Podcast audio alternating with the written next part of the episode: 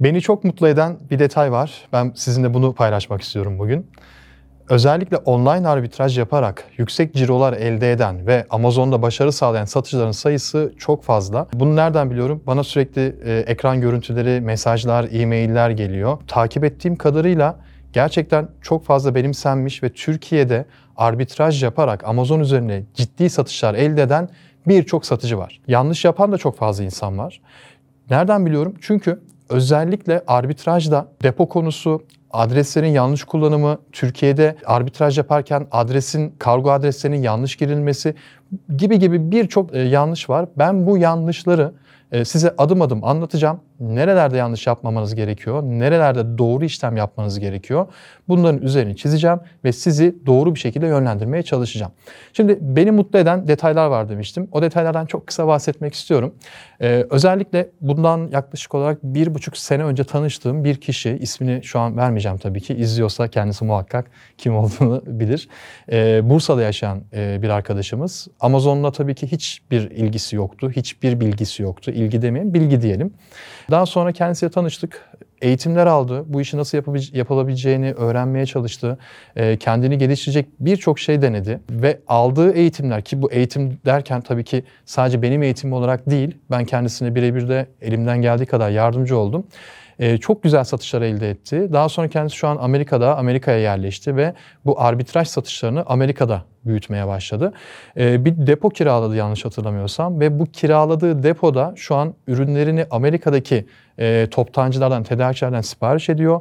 Amerika'daki kendi evindeki o depoya ürünleri yerleştirip e, satışını yapıyor. Ve şu an kendisi dediğim gibi Türk markalarıyla e, özellikle satışı çok ağırlaştırmış durumda. E, yani Türkiye'den sipariş veriyor, Amerika'da Amerika'daki deposuna ürünler çekiyor. Böyle bir satış metodu da var kendisinin. E, bu gerçekten takdire şayan e, cirolardan bahsetmek istemiyorum ama 6 sıfırlı rakamlara ulaştığını söyleyebilirim. Tabi burada birçok insan heyecanlanıyor. Diyor ki ya ben de Amazon'da işte 10 binlerce dolar kazanırım, 100 binler kazanırım, zengin olurum, işte şu olur bu olur. Aslında yapılan en büyük hata bu. Yani bu işten, yani yaptığınız bu işi benimsediyseniz, ben bu işi yapmak istiyorum, işte e, çok güzel ürünler buluyorum, özellikle arbitraj ürünleriyle alakalı çok fazla kaynak buluyorum diyorsanız e, hemen balıklama bu işe atlamamanız gerekiyor. İlk yapmanız gereken şey buradaki kuralları iyi bilmek, bunu e, hata yapmamak. Çünkü sizin tek atımlık kurşununuz olabilir. Cebinize son bir 5000 dolar olabilir ve bu 5000 doları e, yanlış bir yere, yere oynadığınız zaman, yanlış bir ürünü aldığınız zaman ya da bir hata yapıp Amazon'un sizin satıcı hesabınızı kapatmanıza sebep olduğunuz zaman her şey biter. Bu her şeyin bitmemesi için çok dikkatli davranmanız gerekiyor. Ben burada yapılan hatalardan sırasıyla size bahsedeceğim ve siz de bu hataları yapmayacaksınız. Birinci yapılan hata depo adresini şirket adresi olarak kullanmak. Şimdi ben size bunu bilgisayarımda, ekranımda göstereceğim neden depo adresini şirket adresi olarak kullanmamanız gerektiğini ve bunun doğrusu nedir size bunu göstereceğim. Şimdi hep birlikte bakalım bilgisayarımdan. Bir tane satıcı hesabına girdim. Amazon'daki bir satıcı hesabıma girdim ve ekranda gördüğünüz gibi settings bölümüne tıkladım. Settings bölümünden account info'ya geldim. Burada ekranımda business adres diye bir bölüm görüyorsunuz. Şimdi business adres bölümüne tıkladıktan sonra e, hemen aşağıda Tabii ki siz burayı bu arada muhtemelen göremeyeceksiniz. Bura, gizlilikten ötürü burayı ben gizlettirdim. İsim soy isim ya da firma ismi hemen aşağısında da e, şirket adresiniz. Yani daha doğrusu business adresinizi görüyorsunuz. Buradaki adresiniz sizin Amazon'a şunu diyorsunuz. Ya ben bu adreste iş yapıyorum. Ben bu adreste e, şirketimi kurdum ve ben bu adreste faal bir şekilde e, şirketimi e, çalıştırıyorum demek.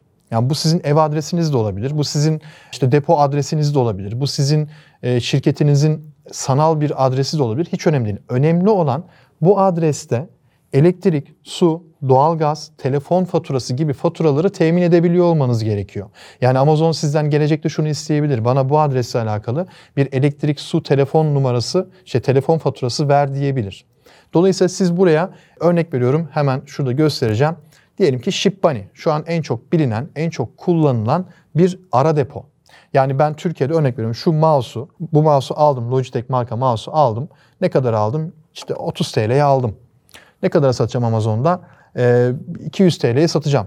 Rakamları atıyorum. 30 TL'ye aldığım bu mouse'u ben Amerika'da, yani Türkiye'de yaşadığım için Amerika'da bir depoya göndermem gerekiyor. Niye? Bu ürün etiketlenecek ve Amazon depolarına gönderilecek. Dolayısıyla benim bunu sipariş ettiğim yer, yani bu mouse'u sipariş ettiğim yer e, kesinlikle bana bir fatura düzenlemek zorunda. Şimdi bu toptancılar ki ne demek istediğimi online arbitraj yapanlar aslında daha da iyi bilirler. Bilmeyenler benim online arbitrajla alakalı video serilerimi izleyebilirler. Mutlaka kanalımda baksınlar o video serilerine. Online arbitraj yapan insanlar bu ürünü herhangi bir toptancıdan, herhangi bir Amerikalı satıcıdan satın aldıktan sonra ki nereden aldığının çok bir önemi yok. E, bir ara depoya gönderiyor ve bu ara depoda bu etiketlenip Amazon depolarının geri gitmesi gerekiyor. Ama bunu gönderirken yani satın aldığınız yer fatura olarak sizin depo adresiniz Mesela ben ShipBunny ile çalışıyorsam eğer bakın burada ekranda görüyorsunuz e, ShipBunny'nin bir adresi var. Amerika'da bir adresi. Şimdi faturayı ben buraya düzenletirsem ve bu adresi de alıp ShipBunny'nin bu adresini alıp Amazon'da buradaki business adrese girersem teknik olarak evet doğru bir işlem yapmış olurum. Çünkü Amazon diyor ki sana kesilen faturayla mutlaka business adresteki fatura birebir aynı olsun. Ama burada bizim yaptığımız hata ne? Şimdi ben bu ShipMoney'nin adresini alıp da buraya girdiğim zaman Amazon bana şunu diyebilir. Ya sen e, bu adrese ait bana bir telefon faturası, bir elektrik faturası ver diyebilir. E şimdi ben bu adrese ait bir telefon faturası, elektrik faturası elimde yoksa ne yapacağım?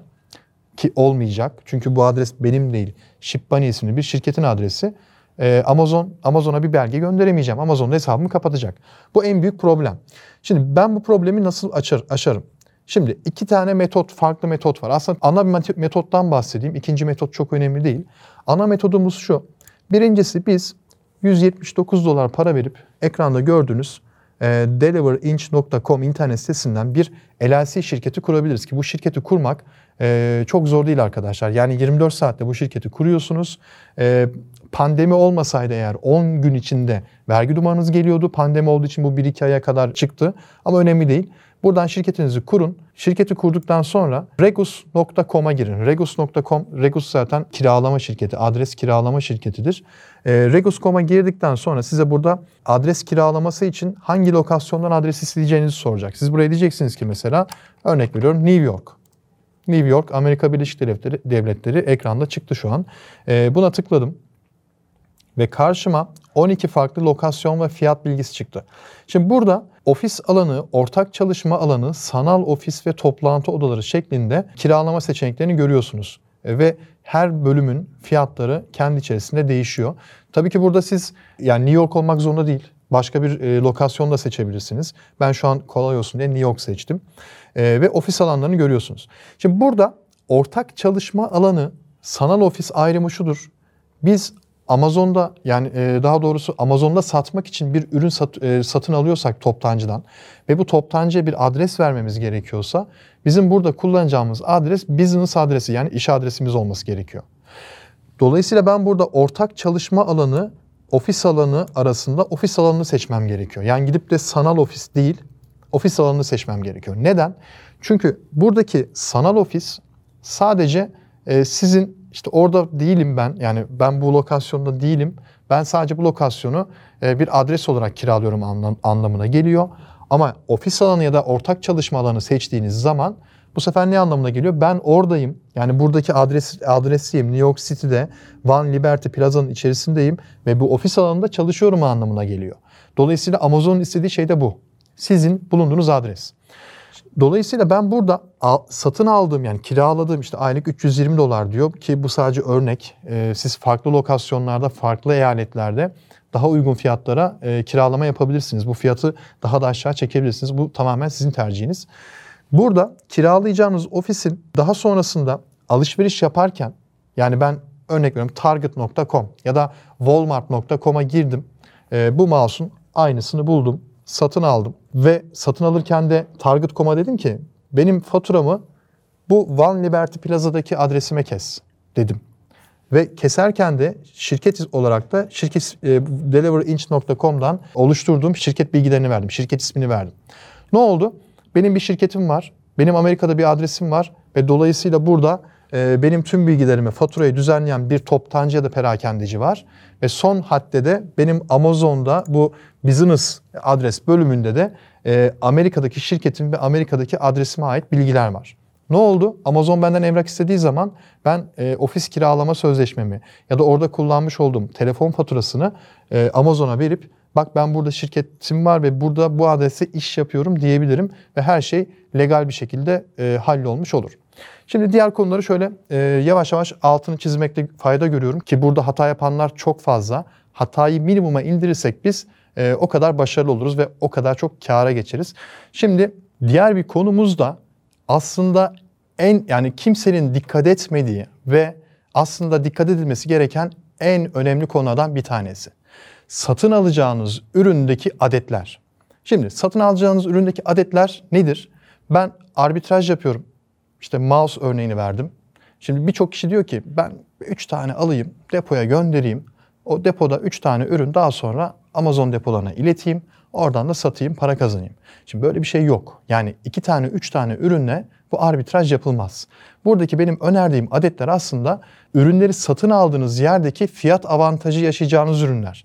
Yani fiyat avantajından kastım ne? Ben örnek veriyorum target.com'dan 5 tane mouse aldığım zaman 10 dolar kargo ücreti ödüyorum. Ee, ne oluyor? Birim başına yansıyan kargo maliyetim 2 dolar olmuş oldu. Ben o üründen 20 tane aldığım zaman birim başına yansıyan kargo ücreti ne oldu? 50 sente düştü. Yani gitgide ben bu maliyetleri adetleri artırdıkça yükseltebilirim. Ee, en büyük yapılan hataların başında bu geliyor. Az adet alıp düşük karlılık hedeflemek en büyük hata. Bunu ne kadar e, fazla stok alırsanız, ne kadar stoğunuzu yükseltirseniz Amazon'da o kadar çok kâra geçersiniz ve burada birim karlılığınızı her zaman korumanız gerekiyor. Bunun dışında diğer bir önemli konu da alışveriş yaparken yani arbitraj ürünlerini alırken kullandığımız kredi kartı. Şimdi kredi kartı dediğimiz zaman hepimiz Türkiye'de yaşıyoruz. Hepimizin cebinde birçok Türk Bankası'na ait kredi kartları var. E, haliyle diyoruz ki ya biz bu kartlar, kartları kullanarak gideriz. İşte Amerika'daki Walmart'taki 10 tane mouse'u alırım Amazon'a yollarım ama işler öyle değil. Neden? Çünkü Walmart ve benzeri birçok e-ticaret sitesi yani sizin arbitraj yapmak amaçlı ucuza ürün satın alacağınız birçok internet sitesi sizin Türkiye'deki kredi kartlarınızı kabul etmeyebiliyor. Ve e, alışverişinizi blokluyor, güvenli bulmuyor. Ya yani bunu şöyle düşünün. E, ürününüzü Amerika'da bir adrese gönderiyorsunuz. Siz Amerikalı bir şirketsiniz ama kullandığınız kredi kartı Türk kredi kartı. Yani burada e, çok alakasız bir durum oluşuyor e, Walmart tarafında ya da işte ürünü satın alacağınız e, bölüm e, internet sitesi tarafında. E, bu mantık karmaşasını ortadan yok etmek için sizin lokasyondan bağımsız yani Türkiye lokasyonundan bağımsız bir kredi kartına ya da bir banka kartına sahip olmanız gerekiyor. Ki banka kartı çok kolay. Hemen size şimdi onu göstereceğim. Burada banka olarak benim kullandığım ve size de tavsiye ettiğim eğer şirketiniz varsa ki bunu ben tavsiye ediyorum. Mercury.com. Şimdi bu Mercury Amerika'da şirketi olan yani benim az önce ilk anlattığım e, halletmeniz gereken şirket kurulum aşamasından sonra şirketiniz olacağı için dolayısıyla burada Mercury'de çok kolay bir şekilde hesap açabileceksiniz. Mercury'de hesap açtıktan sonra Mercury size bakın bu ekran görüntülerini göreceksiniz. E, bir banka hesabı yani Amerika'da bir banka hesabı vermiş olacak. Bir taşla iki kuş. Çünkü Amazon'da en büyük satıcıların problemi banka hesabı açmakta Amerika'da. E, şubeye gitmeden online bir şekilde bankanızı Mercury'den açtınız. Mercury daha sonra size ekranda gördüğünüz gibi bir tane kart veriyor. Bir tane banka kart. Bu banka kartını üzerinde numaraları var. Yani alışveriş yapabileceğiniz banka numara, e, kart numarası var. İçerisine bakiye yüklediğiniz zaman ki bakiye yüklemek çok basit. Yani TransferWise olsun, farklı bir platform olsun. E, çok kolay bir şekilde bu banka hesabınıza para yüklersiniz. Daha sonra Merkür'ün vermiş olduğu bu karttaki kart numaralarını alışveriş yaptığınız internet sitelerinde kullanıp alışverişinizi tamamlarsınız. Ve ne olmuş olur? Bankanın size vermiş olduğu kredi kartı, daha doğrusu banka kartı Amerika menşeli olduğu için e, adresiniz Amerika, alışverişinizi yapıyorsunuz. Ne oldu? Bu internet sitesi yani Walmart ve benzeri birçok internet sitesi sizin adresinizi güvenli buldu. Sizin kişiliğinizi güvenli buldu ve alışverişinizi bloke etmedi ve bu şekilde bu problemi de aşmış oluyoruz. Ha diyeceksiniz ki ya ben şirket kurmayacağım. Ben şirket olarak değil de işte Regus'tan bireysel olarak bir adres kiralayacağım. Benim şirkette işim yok e, diyorsanız da Mercury'den faydalanamazsınız. O zaman ne yapacaksınız? Payoneer. Payoneer'ı zaten birçok kişi biliyor ama bilmeyenler için ben burada hemen hızlıca göstereyim. Payoneer.com'a girdiğiniz zaman burada hemen Register bölümünden kayıt diyorsunuz.